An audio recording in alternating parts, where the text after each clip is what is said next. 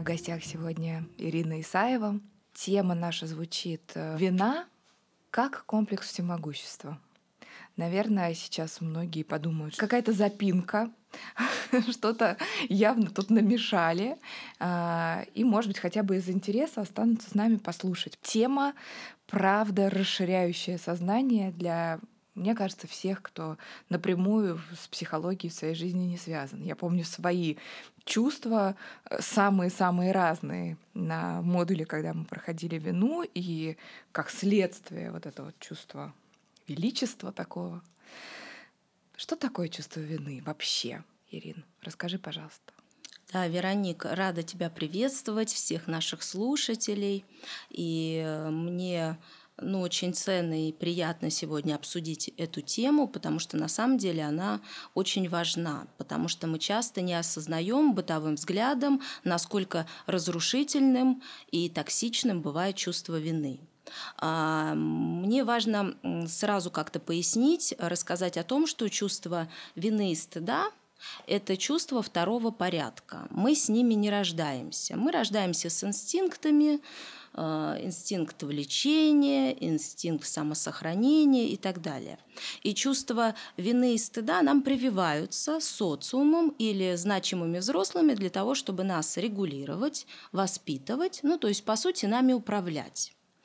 Но э, почему эти чувства необходимы нам? Потому что этот, они являются регуляторами вседозволенности. То есть, чтобы нам не превратиться Э, в тех, э, кто хочет на ручке водки и убивать, то нам, в общем-то, какая-то регулировка необходима. Но очень часто э, эти чувства настолько заполняют э, человека, что они уже становятся не просто регуляторами вседозволенности, а превращаются в токсичные проявления, которые очень сильно портят жизнь. Собственно, почему животные живут и радуются жизни? Потому что ни жираф, ни кошка не испытывает чувство вины и стыда. Они не регулируются этими проявлениями. Поэтому они могут наслаждаться жизнью порой намного ярче и сильнее, чем мы. Да, эти чувства правда супер влияют на э, качество жизни. И я тут думаю, что несогласных не будет в этом да. утверждении. И мне важно здесь отметить, э, что если мы переполнены вот этим уже токсичным проявлением вины, разрушающим, то мы можем превратиться в овцу, э, который волк перед тем, как ее съесть, э, ну, говорит, ты виновата в том, что я хочу кушать. То есть Вау, мы, какая метафора. Да, то есть мы попадаем через вот эту токсичную вину в виктивную, жертвенную позицию. И что важно здесь отметить, то, что чувство вины переживается нами как состояние, то, что я плохая – я никчемная, я какая-то не такая, я ничтожная. И если мы испытываем то, что я во всем виноват, то, соответственно, виноватый у нас, нас в чем нуждается, он заслуживает наказания. И в этом случае люди э, привозят к себе в жизнь различные деструктивные проявления – то есть это могут быть э, травматизация вся, какие-то вредящие проявления, самоповреждающие все проявления. Вот это все на самом деле отработка чувства вины. И поэтому, если вдруг вам захотелось выкурить там 5 пачек сигарет в день или выпить 4 бутылки вина, то это конкретное причинение себе ущерба. Это злость, обращенная на себя – это атака себя, так называемый медленный суицид. И мне важно отметить, что перед тем, как вы, вот, например, собираетесь э, себя поддержать, подбодрить, съесть пятикилограммовый тортик в одиночку, или там, например, э, ведерко мороженого так вот как-то осилить перед сериальчиком. Ну, то, что кажется поддерживающим. поддерживающим. Что у меня день был тяжелый, поддержу себя вкусненьким. Но по факту нужно посмотреть, чем вы так недовольны в себе, что вас поднимает такое раздражение, такую злость, а, что произошло, что требует вот этого вот управляемого наказания в виде такой вот внешней поддержки. а, чтобы заглушить вот эту вот непереносимую плохость. На самом деле за этим всегда кроется вина, то есть расстройство пищевого поведения, зависимости. Ищите там вину, которая, в общем-то, вас ну, охватила. Почему это так не очевидно? Почему люди... Я, я скажу так, не то чтобы не очевидно, может быть, это не совсем корректный вопрос. Почему так не хочется это замечать? То есть я даже на себе физически сейчас чувствую, что мне как будто бы хочется с тобой инст- инстинктивно вступить в спор, да, вот импульс такой возникает. Хотя по большому счету я прекрасно понимаю, о чем ты говоришь. И не могу не присоединиться. Да, Вероника, и вот э, действительно это не очевидно, потому что э, э, оборотное чувство вины, у каждого чувства есть чувство двойник. И угу. вот полярное чувство вины – это могущество, это то, вот с чего ты начала, а, и что с нами происходит? Каким же образом мы попадаем в это могущество, которое потом по итогу э, вынуждает оказаться нас вот облитыми этой виной. И во всей красе... Э, я буду тебя чуть-чуть э, притормаживать, притормаживать да? потому что ты говоришь очень много важных вещей, угу. но их может быть слишком много на этот квадратный сантиметр. Понимаешь, о чем да, я? Да, да, да. Вероника, ты меня Пот... удерживай. Удерживаю тебя, потому что важно здесь понять, что э, чувство вины в какой-то момент реально начинает нас разъедать. Но делать это очень завуалированными способами. Вот то, про что ты говоришь. Ну, например, предлагать нам поведение саморазрушения. А, оно же наказание. Да. А, условно говоря, если так как аксиому да, это э, озвучить, получается так, что чувство вины неминуемо сулит нам наказание. И все, каждый из нас с этим согласен. Если ты где-то напортачил, жди. Э, ну, жди, что за это тебе придется отвечать. Что тебе да. придется отвечать. И, в общем, правда, э, эта стратегия подкрепляется взрослыми с самого детства. Вот ты там что-то натворил, а, и, и вот тебе за это наказание. Вот ты там а, плохо что-то сделал, не знаю, там плохо поел, вот будешь лишен сладкого или что-то. И не факт, что ну, это плохо, мы не говорим, что это плохо, но тут есть и обратная связь. Количество, как вот это, степени. Да. Потому что такая стратегия, если она не, реали... не подкреплена разговорами, разоблачающими э, э, вот, вот эти да, ситуации, а, то ребенку свойственно, в принципе, думать, что он вообще на все влияет. Абсолютно. Абсолютно. Вот до того, как ты будешь говорить про тень, да. вины. как раз вины, угу. я, я, я хочу чуть-чуть маленький тоже такой пример озвучить про то, как ребенок э, годовалый или полуторагодовалый переживает и нервничает, когда мама выходит из комнаты и он нервничает, и по мере того, сколько минут она не возвращается, это переживание нарастает, нарастает, угу. нарастает, нарастает. И, и он очень переживает, и он очень тревожится, потому что его жизнь напрямую зависит от того, вернется да. она или нет.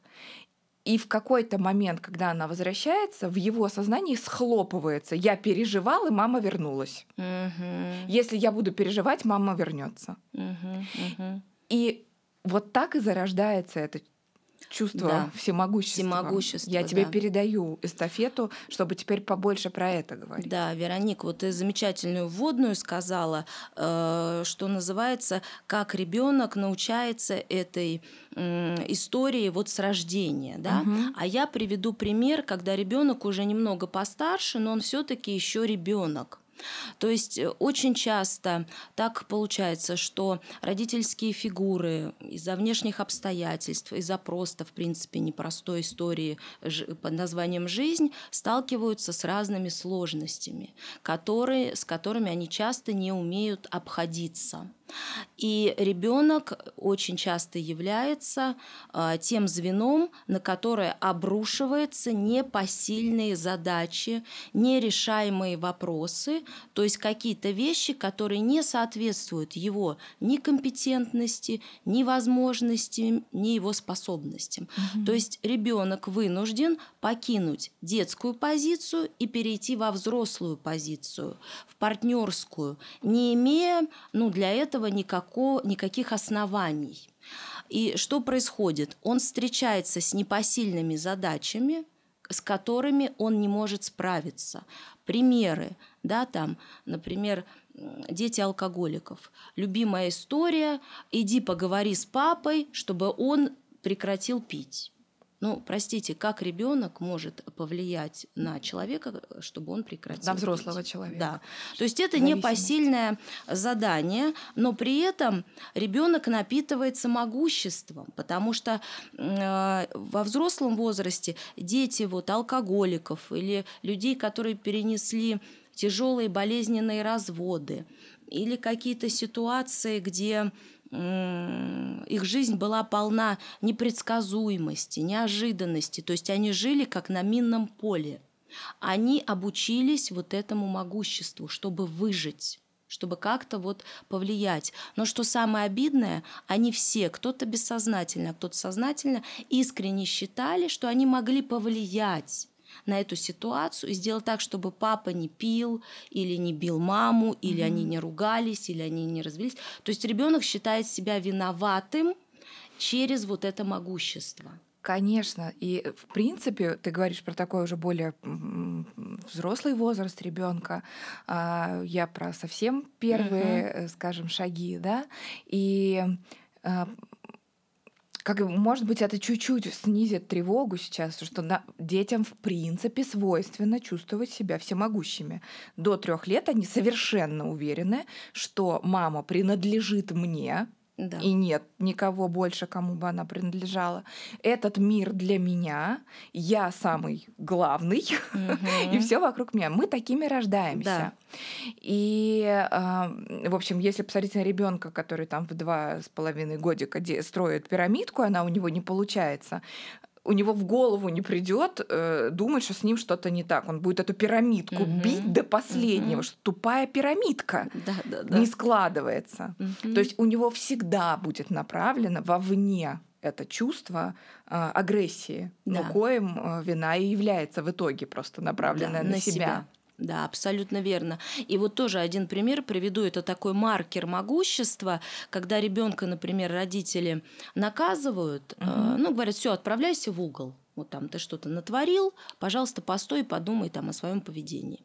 А ребенок считает, что наказание несправедливое, незаслуженное или несоразмерное. Он стоит в этом углу, и через какое-то время ему родитель говорит: ну все, выходи, значит, э, мы тебя прощаем. А он стоит, ковыряет дырочку в обоях и думает, я вас еще не простил. Mm-hmm. Правда, очень много на, на себе, на фигуры себя сконцентрированы. Вот Вирджиния Сатир как раз говорит о том, что в идеале ребенок в возрасте около 4 лет должен пережить депрессивную фазу, угу. когда он понимает, что я не всемогущ. Да. Реально есть вещи, на которые я не могу влиять. По-настоящему не могу. Я не могу э, прыгнуть через вот эту перекладину. Uh-huh, uh-huh. Я не могу э, влиять на то, чтобы мама с папой не поссорились. Что бы я ни делала, они все равно ссорятся. Я как бы сильно я не хотел, но зимой не будет лета. Как да. бы я ни капризничал, ни страдал по этому поводу, и что бы я ни делал в связи с тем.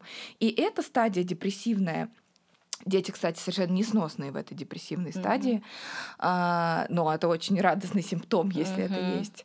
А вот это вот магическое мышление, оно разрушается. Mm-hmm. И мы правда начинаем понимать, где я могу, а где я не могу. Вот, вот до какой степени можно. И ты знаешь, Ира, я не знаю, как эм, для тебя, ну, я, я мое внимание очень сконцентрировано на том количестве взрослых людей, которые не прошли эту стадию. И они живут этим магическим мышлением, и им правда кажется, что от них зависит, ну, если не все, то ну, в основном большая часть событий этого мира. И вот эти все учения про то, что да. как надо очень сильно захотеть, или чтобы у тебя появился там э, Rolls-Royce э, при ничего не прогнозирующих это там вводных жизненных. Mm-hmm. Нужно просто написать и положить под подушку и там, не знаю, сжечь на да. растущую луну. Да. Это же все продукт вот этого э, всем, детского всемогущества, который на самом деле про э, не прошедшую депрессивную стадию, mm-hmm. когда есть что-то, что я могу, а есть что-то, что я не могу. А есть еще классные события, когда нам везет, да, что-то классно да, складывается. Да, да это точно. Вероника, да, ты сейчас очень важные сказала вещи. Я это дополню угу. а, чуть позже, когда мы будем а, говорить про способы регулировки вот этого могущества и, соответственно, вины уже во взрослом возрасте, когда, ну, вот уж так все вышло, угу. что мы как смогли, так и не прошли эту Извини, стадию. что я вперед убежала. Да, ну, ну ты абсолютно права. И твои примеры, они были очень доходчивые, я думаю, ясны и полезны нашим слушателям, поэтому это очень важно. Но вот возвращаясь опять же к этому могуществу, а, его всегда сопровождают еще два таких вот проявления. А, это сверхконтроль и ответственность. Mm-hmm. И, собственно, вот этому сверхконтролю ребенок, э, который оказался перед лицом обрушившихся на него вот этих вот непосильных задач, он вынужден этому чувству обучиться, потому что он живет в непредсказуемости, в небезопасности, он как будто бы на минном поле, он всегда на чеку потому что эти дети, они обычно уже потому, как открывается дверной э, ключ, там открывает дверной замок, они понимают, родитель пьяный или трезвый. И вот этот вот сверхконтроль, он, конечно же, очень по итогу отравляет жизнь, потому что человек все время в напряжении. Он все время в собранном таком вот готовом к атаке, к чему-то неприятному состоянии. Если говорить про ответственность, то же самое. Ребенок, находясь во всей этой неблагополучной ситуации, э, ну, понимает, что если моя мама будет не ок, то и я буду не ок. Поэтому я вынужден сделать все, чтобы моя мама как-то была рада, счастлива. Я теперь ответственен за ее благополучие. И так дети напитываются, что я ответственен за все и за всех. Это, соответственно, не дает возможности случиться сепарации – потому что дети э, продолжают уже во взрослом возрасте делать все, контролировать эту мать, а в порядке ли она, или находить себе потом такие же эмоционально зависимые отношения и полностью зависеть вот от этого объекта. То есть один звонок, там, мамин или значимого человека может разрушить хороший день, прекрасное настроение, какие-то планы. И держат этих людей вместе, к сожалению, уже не любовь и привязанность, а вина.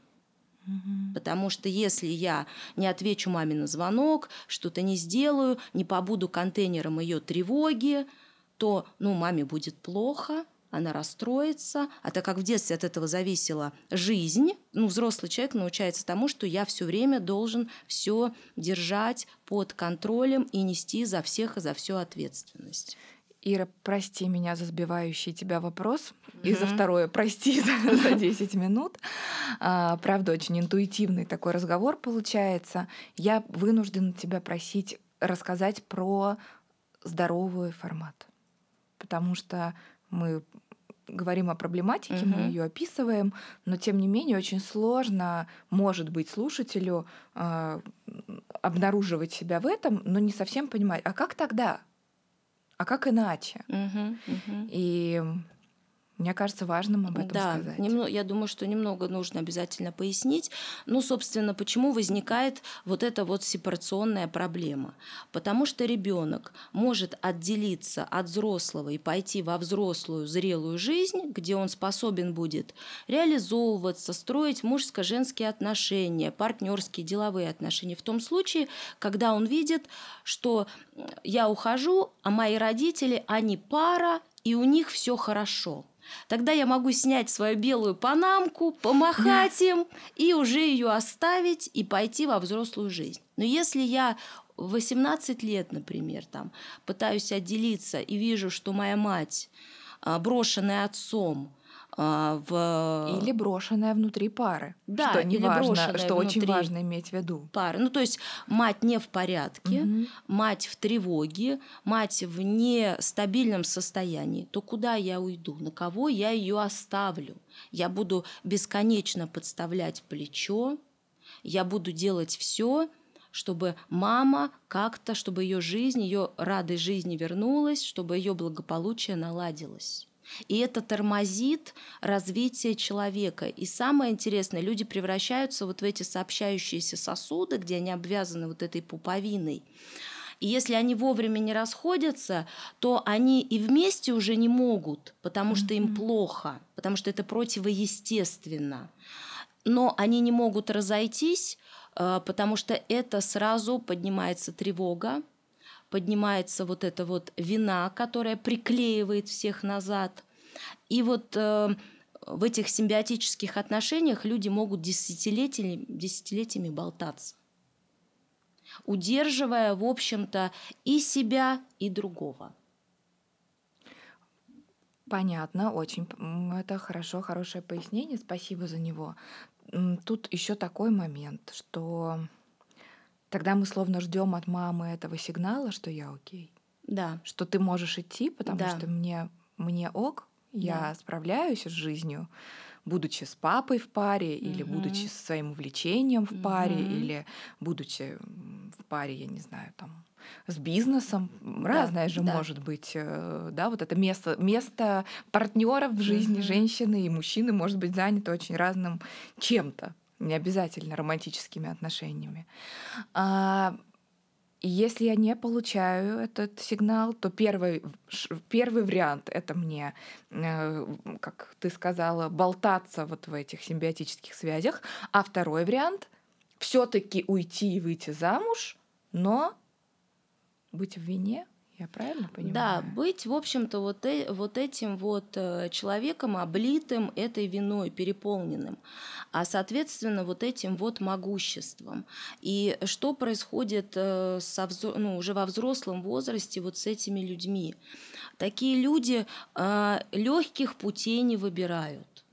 То есть эти люди бесконечно проигрывают свой детский сценарий и таскаются в феврале на поиски подснежников, как в сказке «12 месяцев». Вот прям вот именно у меня такая метафора, потому что ну, потому что легкие пути нам не интересны. Мы будем выбирать труд, трудные, непостижимые вершины, задачи. Мы будем вылетать вот в этот героизм. Мы будем ходить грудью на гвозди. Если мы говорим про партнерские отношения, то мы обязательно выберем того, кто в принципе к этому не пригоден, с кем построить ничего не получится. Но нам нужно развернуть неразворачиваемую фи- фигуру. Чтобы пережить то, что было не пережито. Да, но, к сожалению, мы опять будем попадать в эту детскую травматичную ситуацию, мы будем разбиваться об это могущество и падать в эту вину, потому что мы будем выбирать из этого избыточного мира нерешаемые, трудные задачи и сложных людей, которых лучше обойти как бы повторяя вот этот вот ну, грустный сценарий. где на меня возложено то, что теори... ну, то есть не теоретически, а практически никак невозможно мне провернуть. Но обращаясь к твоему первому примеру, да. э, уговорить папу не пить. Да, Вероник. И что самое грустное здесь, что когда эти люди встречаются с, с очередным таким поражением, они садятся и искренне думают, вот так все плохо получилось, угу. потому что я просто плохо постарался. Я не выложился. Да. Я мог, вот э, как ты говоришь, там соломки подстелить, там что-то, значит, сверх э, усилия приложить, там постараться. И тогда бы, возможно, все было бы иначе. То есть вот эта вот ловушка, ко мне часто приходят люди, переж... ну, э, столкнувшиеся с утратой, которые застряли вот на этой стадии торга сделки. И вот эта частица «бы», она, mm-hmm. собственно, как вина склеивает их. Они сидят и говорят, вот если бы я ее тогда не отпустил из ресторана, и она не села mm-hmm. в автомобиль, она не попала бы в аварию и сейчас была со мной. То есть вот оно это всемогущество. У меня есть девочка, которая в начале терапии, а, рассказывая о своем а, отношении к изменам, а у нее там в анамнезе очень много травм про это и несколько браков, она сказала так. «А, я вообще верю в то, что мужчина может не изменять, главное следить лучше за ним. Контроль. Да.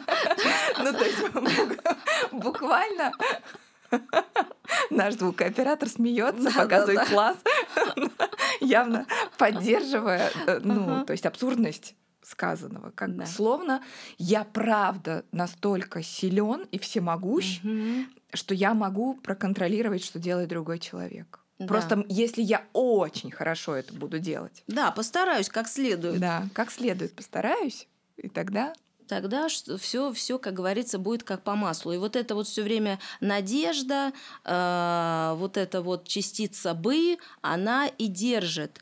Но человек рано или поздно все равно об это разбивается, попадает в вину, и во все последствия вот, этой, вот этого наказания, этой отработки, этой злости и плохости. Почему? Потому что могущество – это нарциссическое чувство – а нарциссизм нас всегда гонит туда, где мы не можем победить. Поэтому мы рано или поздно все равно разобьемся. Поэтому, вот возвращаясь к твоим замечательным примерам, Вероник, хочется тогда как-то слушателям ну, дать прикладные какие-то угу. знания, что, да. что же вот с этим делать, если э, кому-то отзывается то, о чем вот мы сегодня рассуждаем. И ну, как-то первый и простой уже способ, он ясен, наверное, из нашего диалога, что нужно отказаться вот от этого могущества. То есть нужно понять, что э, у меня есть ограничения, у меня есть и возможности, но у меня есть и ограничения. И ограничения тоже, конечно возвращаясь к тому, про что я сказала да. чуть-чуть раньше, а, вот эта депрессивная стадия. Угу. Можно, кстати, поискать, э, не знаю, мне кажется, что это в общем доступе в интернете, как ребенок переживает депрессивную стадию. Когда он понимает, что я не могу. Угу. Я правда не могу это сделать. И как бы я ни старался. Скандалит. Да. Плачет. Угу. Негодует. Угу. Проявляет агрессию. Устает отступает, отступает. и дает себе отдых, засыпает или угу. переключается на что-то другое. Угу. Это нормальная стадия депрессивная тогда, когда мы понимаем, что я правда не могу. Да, да, я, кстати, да. думаю, что мы сейчас описали э, такой иде- механизм прекращение э, любовного треугольника э, в идеале с точки зрения третьего человека в паре. Мы обычно в этих треугольниках оказываемся тогда, когда мы обязаны встретиться со своим всемогуществом mm-hmm. и понять, что папа выбрал маму, да. и меня он уже не выберет. Угу, угу. Ну, имеется в виду, что мужчина уже выбрал свою жену, да. а ту девочку, как бы она не плакала и не страдала и не соблазняла, он все равно уже не выберет, потому что место занято. Да. И многие девушки, правда, в, встревают в такие отношения, оказываются в них из раза в раз много раз до тех пор, пока не окажется достаточно сильный мужчина, который с любовью и благодарностью не объяснит ей, что мы можем веселиться проводить время, и как-то что, что что-то между нами может быть, но, но я тебя никогда не выберу. Мгм. Я уже выбрал. Да, да. И если в этот момент перегоревать по, поистине, Мгм. по-настоящему, Да, переболеть. переболеть, и не с тем, что я недостаточно красивое белье покупала, или Да. зачем же я ему там скандал закатила, или зачем же я ему там, я не знаю, что еще там, да, по, по списку, дополните э, на свой вкус. А, а просто я ввязалась в отношения, которые мне не по силам, Мгм. Не, не со мной что-то, не я что-то не так сделала, а это изначально было не Нерешаемая, нерешаемая задача. задача. Да, абсолютно. нерешаемая она. А большинство любовных треугольников Мгм. нерешаемы. А- Бывают исключения, но там свои проблемы будут другие совсем. Да, но потом этого будет как подкаста. раз отработка этой вины. Конечно, это очень там долгая тема, и несколько стратегий тоже будут реализовываться. А, и вот это горевание и встреча со своим не всемогуществом, Мгм. оно и рождает личность. Абсолютно точно. И вот э, э, иногда прям можно себе говорить, вот очередной вызов идет, очередная привлекательность начинает подниматься, что вот сложное задание, я пошел, я, значит, сейчас на надрыве, на подвиге что-то совершу. Прям себе говорите. Я не Юра Гагарин. Я не могу регулировать солнце, погоду. Есть вещи сильнее меня. Потому что вот этот вот внутренний девиз, если бы я это сделал по-другому, весь мир бы изменился. Вот это вот могущество, которое однозначно откинет вину, принесет страдания, принесет боль и э, кучу всего негативного. И вот, Вероник, мне очень понравился твой пример с треугольником, как вот этой истории э, могущества. И очень часто люди, которые приходят ко мне с этой депальной проблемой, для них бывает сложно увидеть родителей как пару.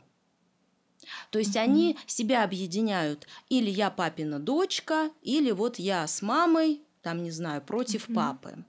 То есть опять вот эти вот э, нездоровые диадные отношения, которые не дают сепарации случиться. И здесь важно понять, что родители – это мои творцы, это мои создатели, а я их произведение искусства. И вот на этой ноте как-то двигаться в свою, ну, счастливую жизнь.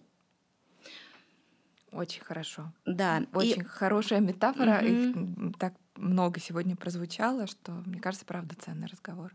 Да, и еще скажу один тоже момент э, по поводу регулировки вот этого вот могущества.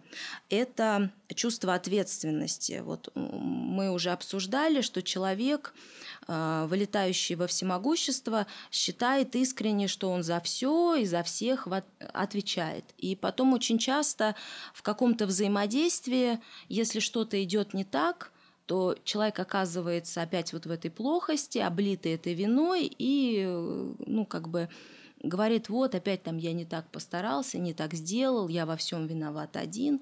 И вот здесь важно помнить, что если это взаимодействие, то там абсолютно точно были другие люди, там были Мгм. другие участники, даже если они где-то бочком там про- прошлись, они там были. А это означает, что ответственность делится поровну, пополам.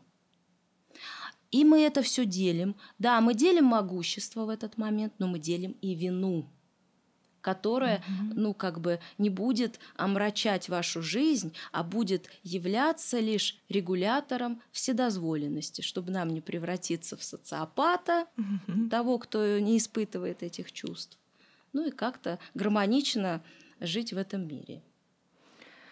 Ох, это очень хорошо, и очень много здесь можно о чем думать и размышлять. Правда. А, Я еще так с- имела какое-то время размышлять о том, что вина социально одобряется. Мы иногда просим других людей, ну, скажи, что ты виноват, и тогда все будет лучше. Угу. И тогда вот мы помиримся, и тогда все встанет на свои места. Ловушка еще одна, потому что на самом деле а, тут можно очень легко сделать вывод такой слишком быстрый, наверное, о том, что если так человек меня просит взять вино, он хочет мной управлять. Так часто может быть, да, а, но все же мне кажется, что еще более часто такая просьба будет обусловлена тем, что человек сам этой стратегией живет. Да. И ему кажется, что реванш наступает только тогда, когда я согласен с наказанием. Угу, угу. Ну да, то есть вот эта вот позиция вот этой жертвы, вот этой овцы, а, когда человек проигрывает вот эти абьюзивные отношения, потому что вина это манипулятивное чувство, это, в общем-то, всегда так или иначе использование. Угу. Овца, которая виновата в том, что да, волк, волк проголодался, есть. да. Да. Угу. Спасибо большое за этот разговор, Ира, это очень было полезно. И у меня собственное размышление подняло. Спасибо тебе. Вероник, спасибо, да. И большая какая-то радость, что мы так вот собрались и еще одну тему осветили. Правда. Спасибо.